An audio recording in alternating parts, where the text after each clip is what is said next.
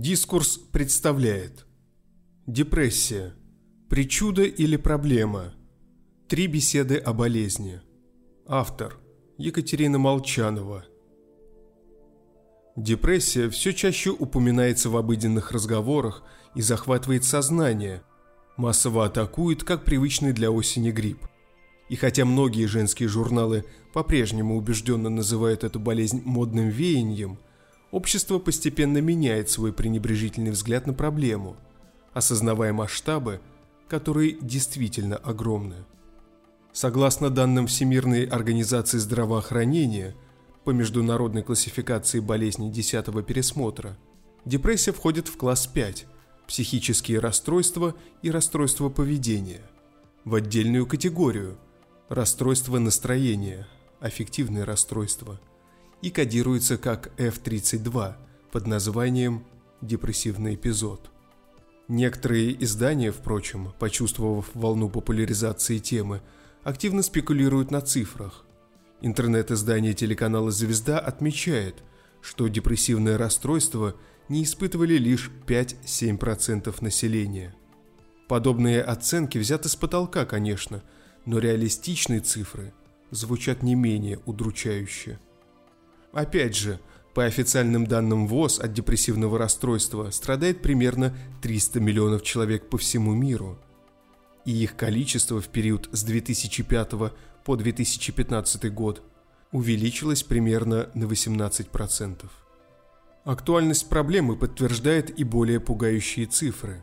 Все та же ВОЗ публикует приблизительное число в 800 тысяч случаев самоубийств в год на фоне депрессии – Достоверную информацию о количестве попыток самоубийств по всему миру в свободном доступе не публикуют, да и вряд ли подобные цифры можно собрать в единую статистику. У депрессии нет лица и другие истории из первых уст. 2017 год стал самым особенным периодом, характеризующимся многочисленными открытыми разговорами о депрессии, собственной или болезни близких людей – После самоубийства Честера Беннингтона, солиста группы Linkin Park, которая стала одной из самых обсуждаемых новостей года, его вдова, бывшая модель Playboy Талинда Энн Бентли, запустила массовый флешмоб под названием «У депрессии нет лица». В оригинале хэштег Face of Depression или «Лицо депрессии». Талинда опубликовала видео с веселым мужем во время обычного семейного вечера, снятое – за 36 часов до трагических событий. Это видео было выложено в сеть 16 сентября, через несколько дней после международной даты, посвященной предотвращению самоубийств – 10 сентября. Этот флешмоб запустил настоящую лавину постов со всех концов света. Люди делились фотографиями и историями из своей жизни, историями близких, собственными представлениями о депрессии и ее проявлении – Основная суть этой масштабной акции – демонстрация депрессии такой, какая она есть. Пользователи доказывают, что депрессия – это не только плохое настроение и внешняя подавленность, но и гораздо более глубокие переживания, которые никак нельзя отследить по одной только фотографии, где человек может улыбаться и выглядеть вполне счастливым. На данный момент в Instagram по тегу Face of Depression – можно найти более 5000 публикаций, а по тегу «У депрессии нет лица» больше тысячи. Огромное количество целых фотогалерей по этим двум тегам можно найти на Facebook. И хотя психические расстройства в современном обществе принято тщательно скрывать, пользователи до сих пор срывают маски фальшивых улыбок и рассказывают реальные истории. К ним присоединяются и известные персоны – в декабре 2017 года в своем последнем интервью певица Людмила Сенчина рассказала о своей депрессии. В январе 2018 года вышел документальный фильм об актрисе Татьяне Догилевой, в котором рассказывали о болезни актрисы. Летом 2017 года по сети разлетелся ролик ирландской певицы Шинейд О'Коннор, где рыдающая артистка рассказывала о собственных переживаниях связанных с депрессией. Подобные примеры встречаются повсеместно. Все больше людей рассказывают историю своей болезни, все чаще открывая собственную личность и делится опытом сети. Например, администратор одного из крупнейших пабликов ВКонтакте о психиатрии говорит «Сам, кстати, тоже на антидепрессантах, но большого желания рассказывать и углубляться в это нет. Но тема мне близка». Он пожелал сохранить свою анонимность, но содействовал в поиске героев для этой статьи и поделился, что к идее создания паблика привела его собственная борьба с болезнью. Ютуб-блогер Андреа Новоселич и вовсе регулярно публикует видео о своей депрессии, нахождении в психиатрических клиниках и на другие близкие темы. На канал девушки уже подписано более 60 тысяч человек, а общее количество просмотров приближается к 2 миллионам. И это без давно известных признаний мировых знаменитостей, которые регулярно рассказывают о собственном опыте борьбы с болезнью – модель и актриса Кара Делевинь, актриса и певица Деми Ловато, актер Дуэйн Джонсон, известный как Скала, актер Джаред Подалеки, актер Робин Уильямс, в итоге повесившийся, писательница и создательница истории о Гарри Поттере Джоан Роулинг, актер и телеведущий Хью Лори, актер Джим Керри, актриса Гвинет Пелтроу, певица Бритни Спирс – чье поведение во время болезни широко обсуждалось поклонниками. Актриса Кирстен Данст. Все они в разное время говорили о своей болезни. Мы, в свою очередь, говорим еще о трех смелых героинях, которые нашли в себе силы максимально подробно рассказать о своей болезни для дискурса. Лера Душкина и ее дневники. Лера Душкина – привлекательная девушка 22 лет – Бакалавр, переводчик, живет в гражданском браке. В целом, глядя на ее фото, как и во всех примерах флешмоба «У депрессии нет лица», невозможно догадаться, что девушка много лет страдала тяжелейшей депрессией и все еще продолжает борьбу с болезнью. Как впервые стала проявлять себя болезнь? Депрессия началась, вероятно, когда я училась на втором курсе. Очень много времени посвящала науке – не спала сутками, много, очень много пила, в том числе в одиночестве. Но это скорее следствие, нежели причина. На сегодняшний день рабочей версией считается генетика. В моей семье по отцовской линии были, и, наверное, остаются, серьезные проблемы с алкоголем. В отделении токсикологии впервые был поставлен диагноз эндогенная депрессия. Она возникает внутри организма по независящим от больного обстоятельствам – но, безусловно, внешние факторы разгоняли и без того больной мозг. Насколько быстро поставили диагноз? С момента проявления первых признаков депрессии и до постановки официального медицинского диагноза прошло около трех лет. До этого я встречалась с психологом и психотерапевтом. Первый заявил, что у меня переходный возраст. Второй, что, ну, это какой-то кризис среднего возраста – Адекватное лечение и диагноз депрессивное расстройство средней тяжести я получила много позже, только в психиатрической больнице. Какое лечение было назначено изначально? Оно оказалось эффективным? Если считать лечением медикаменты, а помогли именно они, то в стационаре мне были назначены, конечно, антидепрессант и противоэпилептический препарат. Первое не требует комментариев – Второй необходимо для минимизации перепадов настроения. Спустя год первый антидепрессант в условиях дневного стационара сменили на более мягкий. Второе лекарство принимаю до сих пор. Необходимость постоянно поддерживать здоровье и душевное равновесие оставляет отпечаток на повседневной жизни. В целом, прием лекарств не влияет на мою жизнь. Если забыть принять таблетки, страшной ломки не случится, это же не героин. После окончания бакалавриата, это было очень сложно, мне постоянно рекомендовали взять академический отпуск. Решила взять перерыв. Мне хватило полугода спокойной, размеренной жизни, и этой осенью я планирую поступить в магистратуру в высшую школу экономики. Препараты очень помогают в повседневной жизни. Переход на более легкий антидепрессант дался тяжело, с приступами паники, капельницами. Сейчас привыкла – С прежними таблетками было лучше, но у любого лекарства есть побочные эффекты, и принимать что-то в течение долгого времени не всегда возможно. В случае рецидива я теперь всегда знаю, куда обратиться. Близкие знают о диагнозе? Как к нему относятся? Близким было очень тяжело. Представьте, что утром самого обычного дня вы звоните дочери, а она просит вызвать скорую и прийти. Дочь лежит на полу в коридоре, залитой водой и слюной. Бьется в конвульсиях, не может встать, не может объяснить, что произошло. Так маме пришлось поверить в серьезность происходящего. Мне очень хотелось умереть, чтобы не мучить свою семью и не испытывать тяжелое чувство вины. Молодой человек, с которым мы живем четвертый год, был более знаком с ситуацией. Три года беспричинных слез, бессонница, отчаяние. Я пыталась покончить с собой, когда он уехал в другую страну. Это был холодный расчет. Семья очень поддержала меня тогда и поддерживает до сих пор.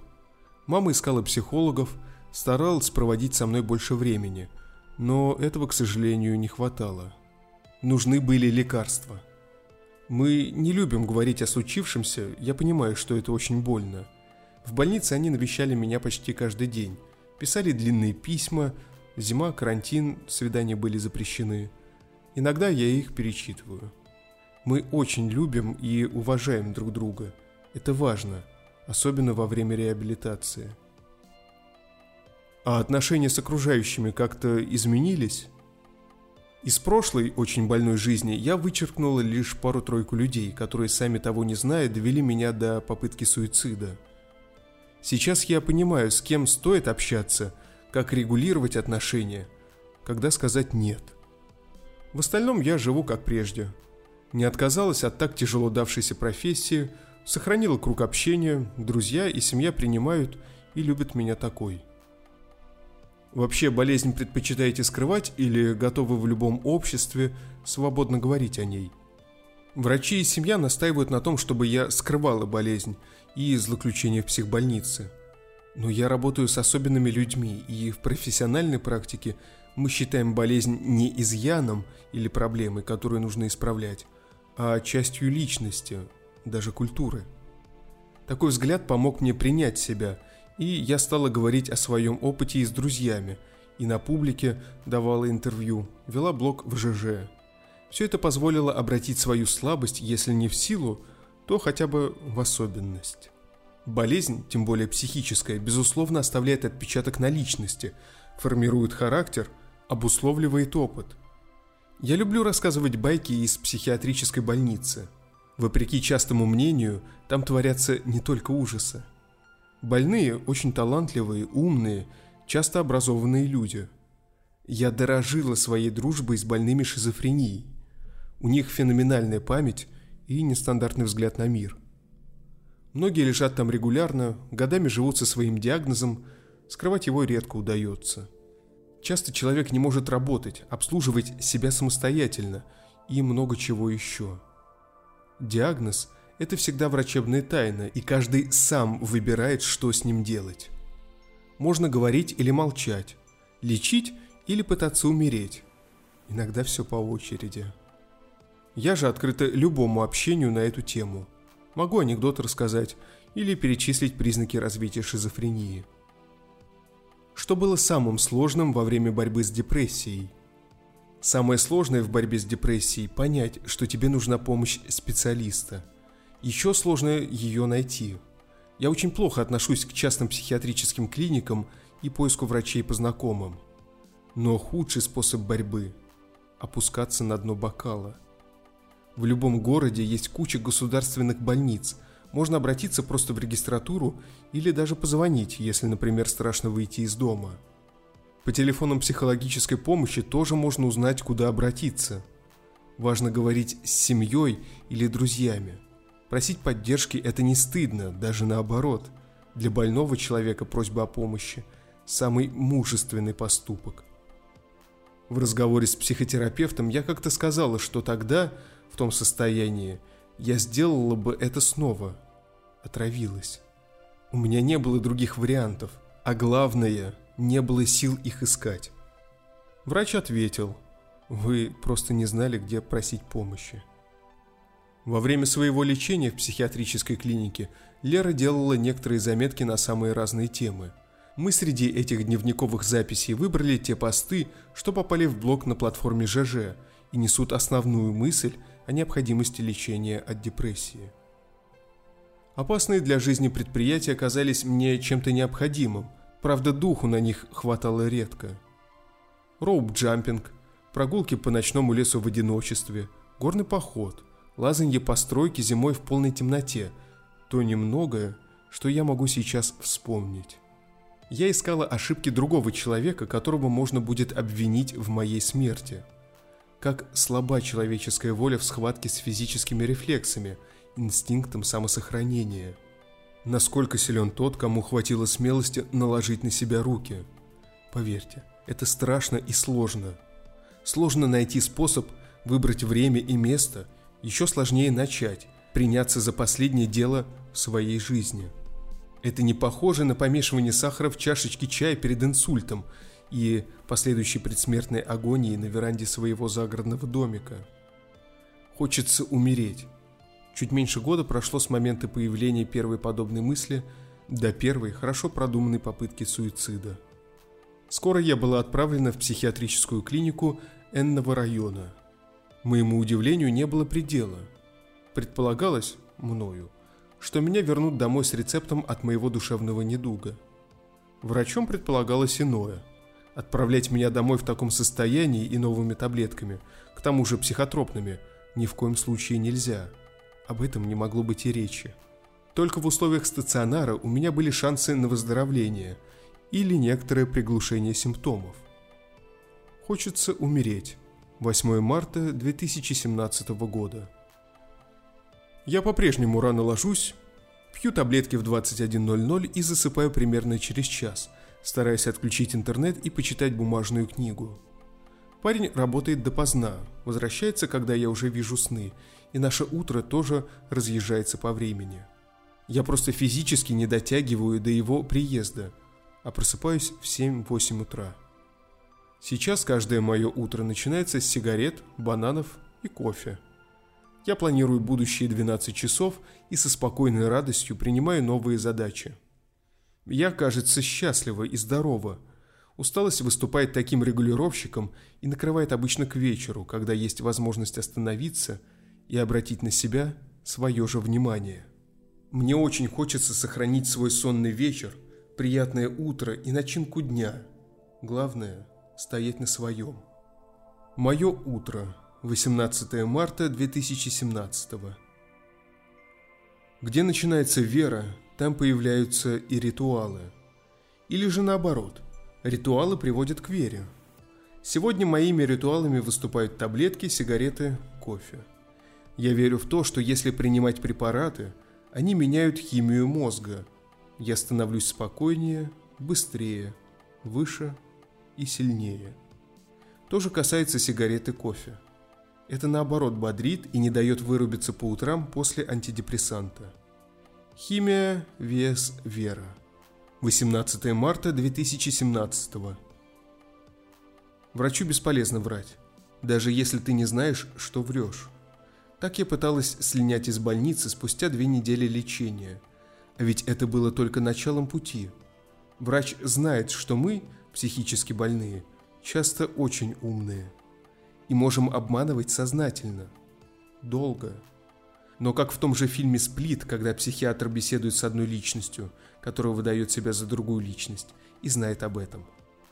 Про персонал. 22 марта 2017 Как же это можно, приходить в отчаяние, опускать руки или леять свою тоску, когда вокруг так много людей, которым нужны наши забота и уход, даже, может быть, любовь. Старость – это когда дурак не дурак, и умный не умный. 22 марта 2017 Некоторые больные невероятно бдительны, подозрительны, вдумчивы, закрыты и, как следствие, бесконечно одиноки. В медицине эта особенность Часть симптомов часто называется аутизмом. При шизофрении похожая особенная реакция на мир заставляет человека уйти от реальности в воображаемый мир собственных переживаний.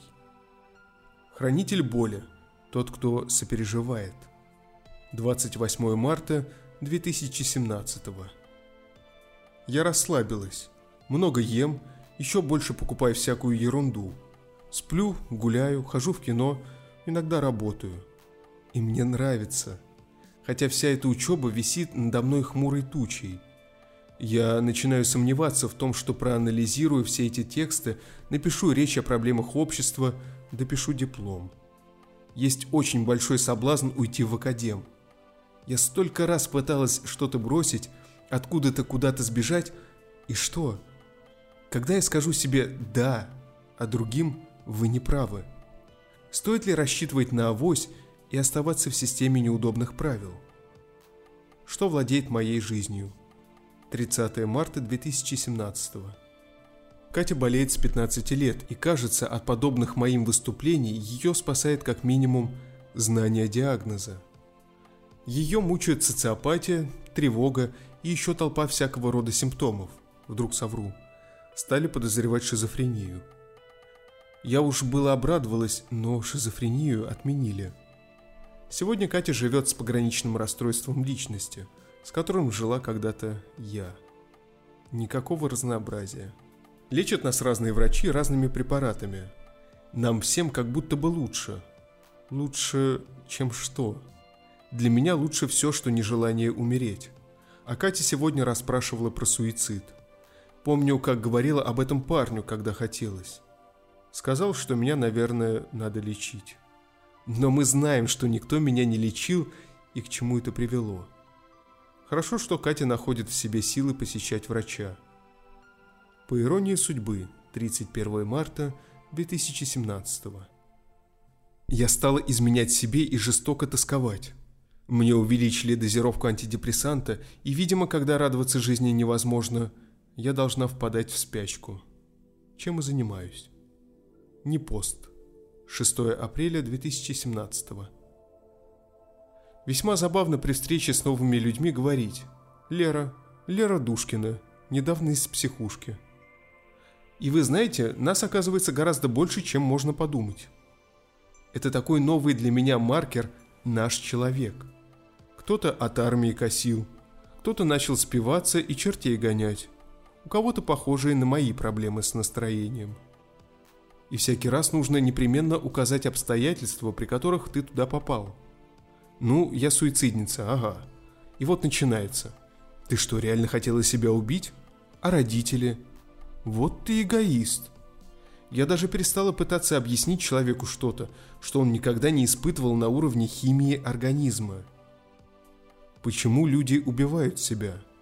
29 апреля 2017 Совсем недавно поймала себя на мысли, что мои эмоции – это белый шум, непредсказуемые квантовые скачки. Так, внезапно хочется обнять человека, и так же быстро это желание сменяется попытками закончить общение и разойтись в противоположные стороны. Чувствуется тепло, трепет и острый холод одновременно. Очень сложно выбирать слова, реакции, ощущения. Мозг как будто снова жестоко заглючило – так интересно. Эмоциональный диапазон. 12 мая 2017 Есть такое слово «радоваться». К сожалению, многие часто не позволяют себе этой роскоши. Даже по поводу. Я позволяю, и часто без. Завершен долгий и беспрекрас мучительный этап, и уже довольно долгое время я размышляю, что же теперь должно меня пугать а в голове заедает песня «В Багдаде все спокойно». Она, кстати, часто напевалась и в больнице. Улыбает. Мне по-прежнему нужны таблетки, много таблеток, и еще больше времени и работы не над, но с самой собой. Буёк. 27 июня 2017 История Анны о появлении депрессии – Имя героини изменено.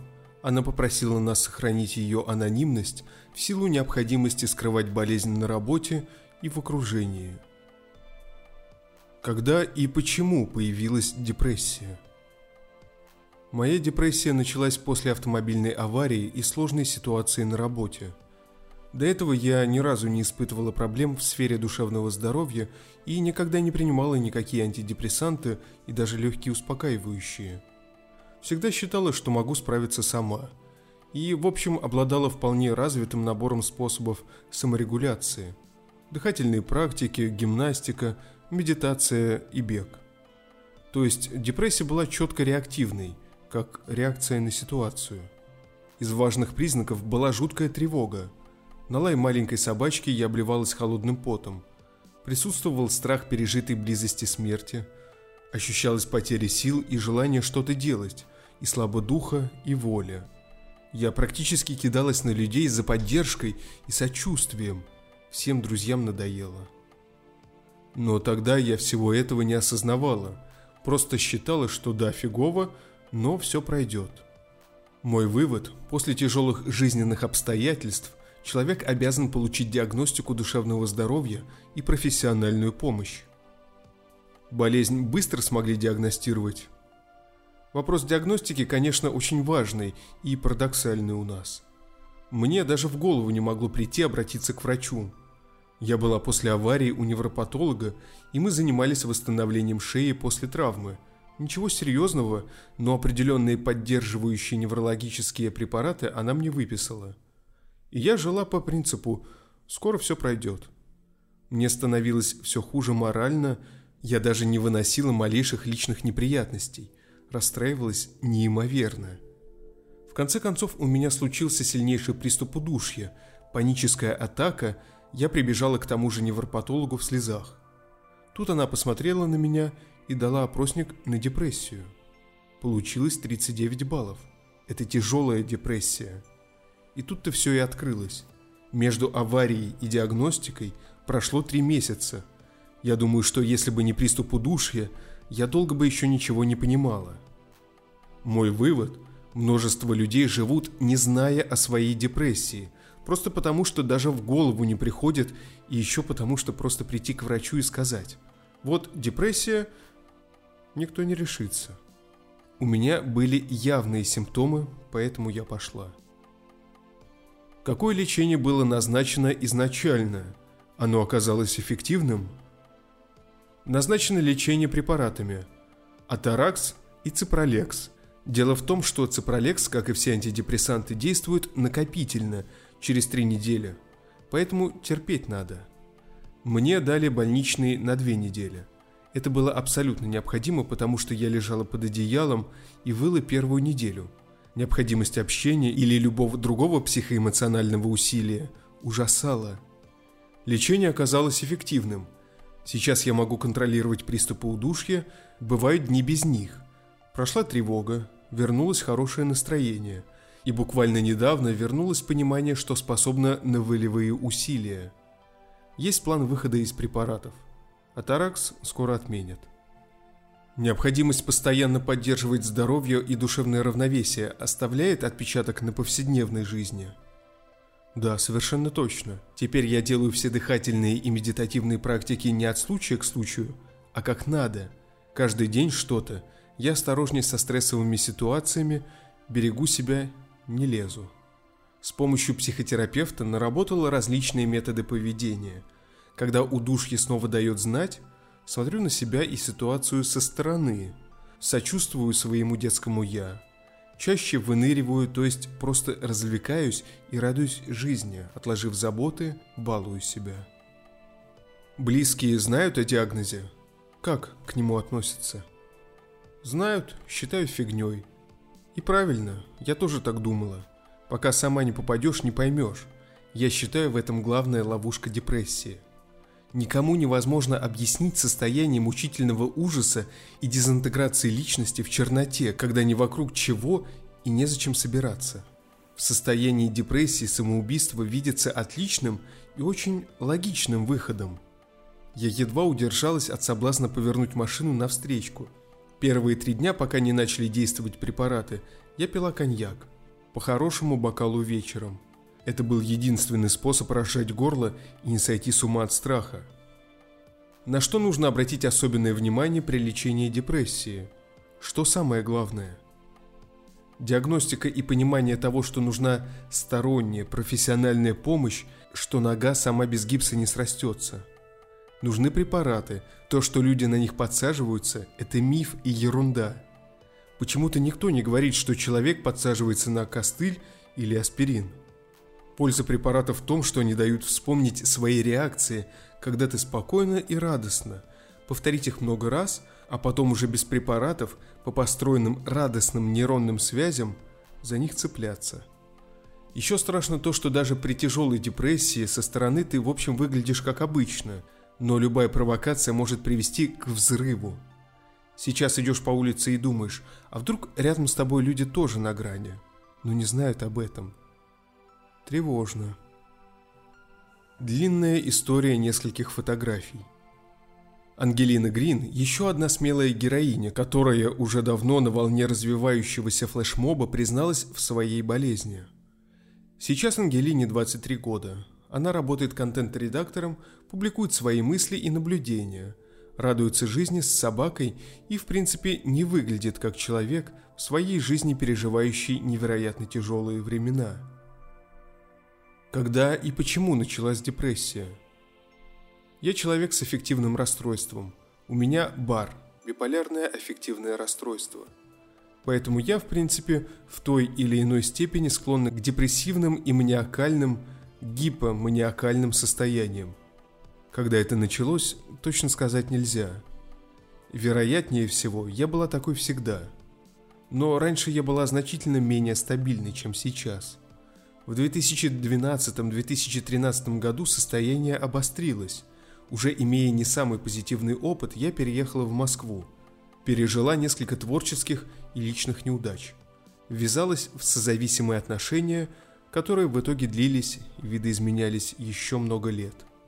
Один из самых сложных и мощных депрессивных эпизодов, своеобразный пик, пришелся на конец 2016 и начало 2017 года – примерно с октября по январь. На тот момент я уже год ходила к психотерапевту, и терапия шла просто отлично. Я прогрессировала и становилась осознаннее, отказывалась от деструктива в любом его проявлении, но, видимо, травматичные события разворачивались чуть-чуть активнее и опережали меня.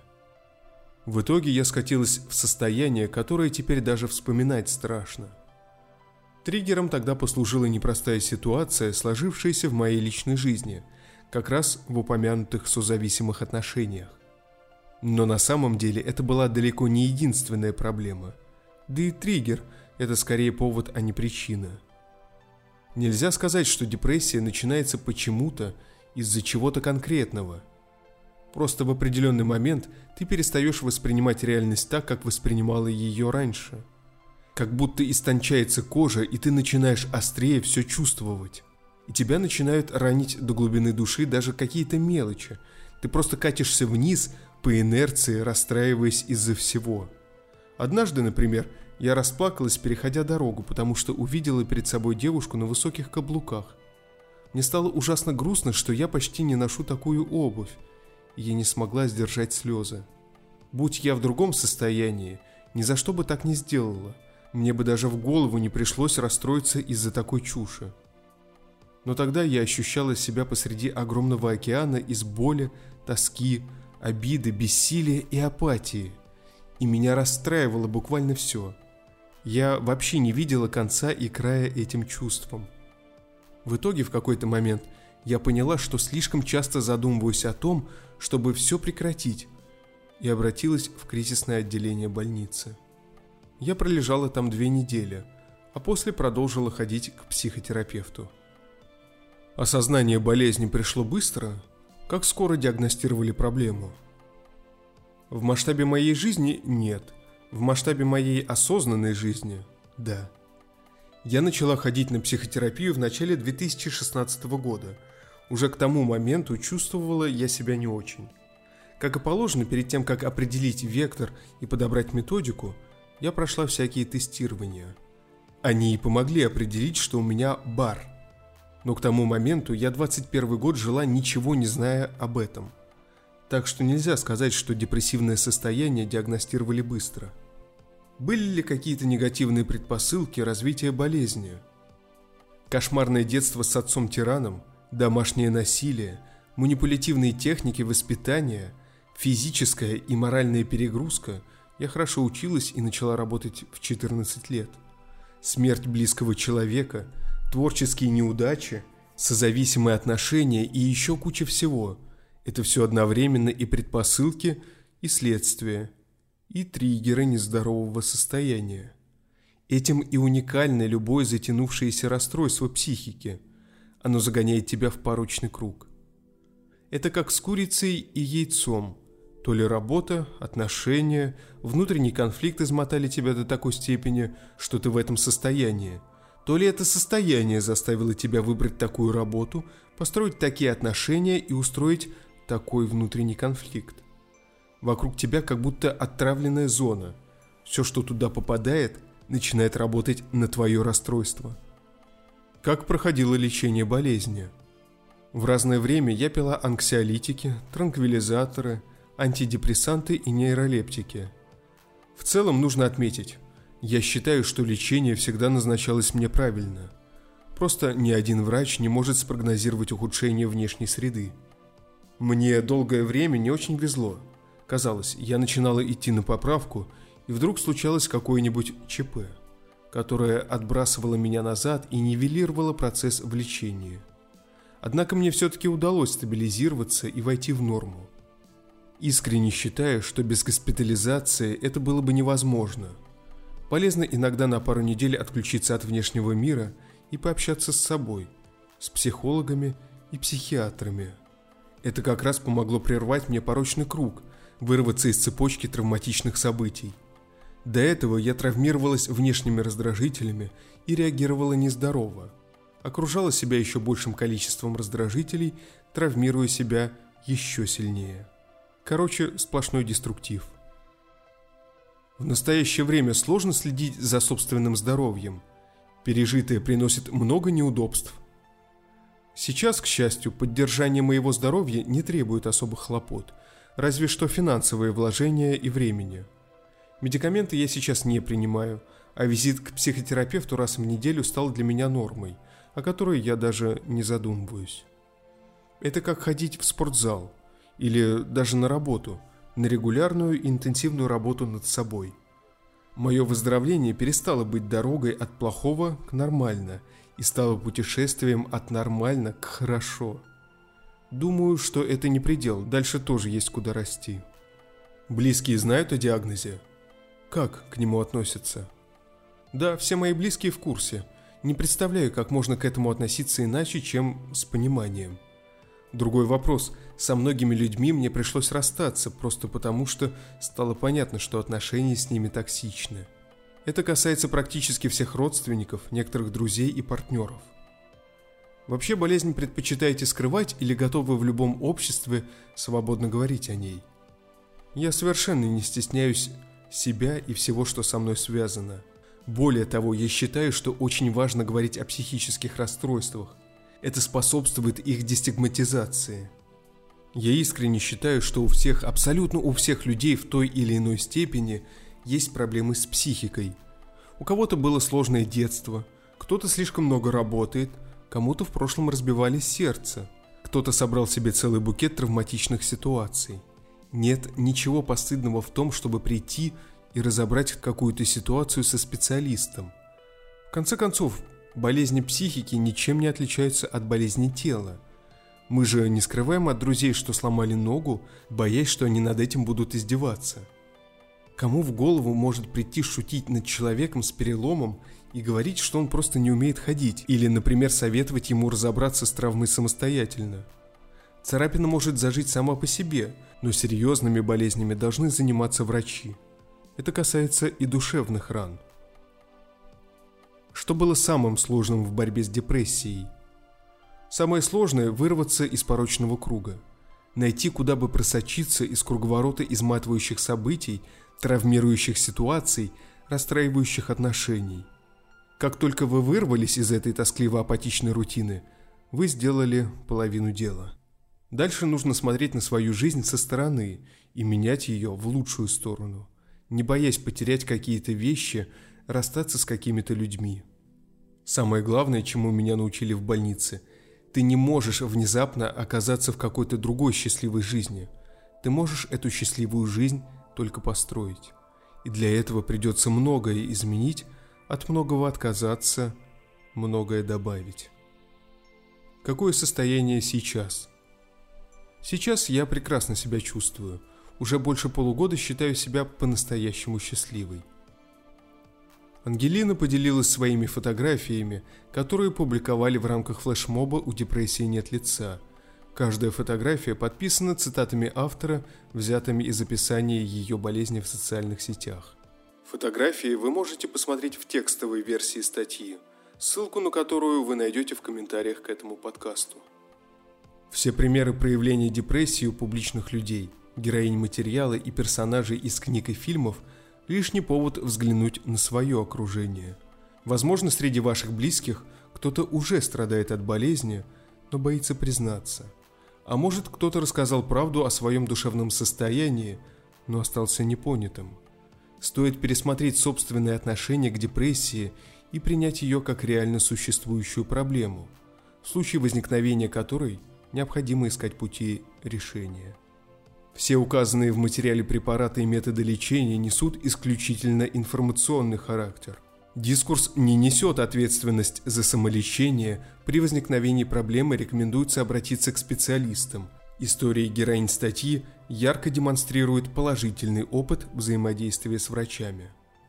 Автор Екатерина Молчанова Озвучил Николай Носачевский Пожертвовать дискурсу можно на сайте журнала в разделе «Поддержать журнал».